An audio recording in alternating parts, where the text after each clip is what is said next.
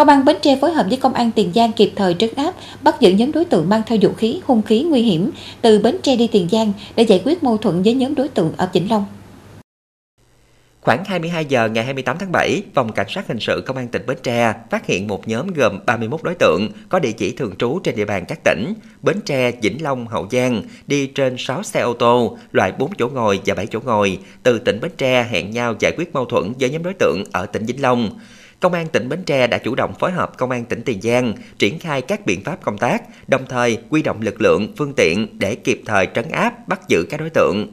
Tại hiện trường, lực lượng chức năng đã tạm giữ 4 khẩu súng, 25 viên đạn, một quả nổ tự chế, một bình xịt hơi cay, một áo khoác lót chống đạn, 5 dao bấm, hai túi ni lông chứa chất bột nghi là ma túy, 11 điện thoại di động, 6 xe ô tô và một giấy tờ có liên quan. Làm việc với cơ quan công an, các đối tượng khai nhận do có mâu thuẫn cá nhân với một nhóm đối tượng khác cư trú trên địa bàn tỉnh Vĩnh Long nên cả nhóm hẹn gặp để đánh nhau. Địa điểm hẹn gặp là một khu đất trống trên địa bàn phường 6 thành phố Mỹ Tho, tỉnh Tiền Giang. Tuy nhiên trên đường di chuyển, các đối tượng đã bị lực lượng công an chốt chặn, bắt giữ.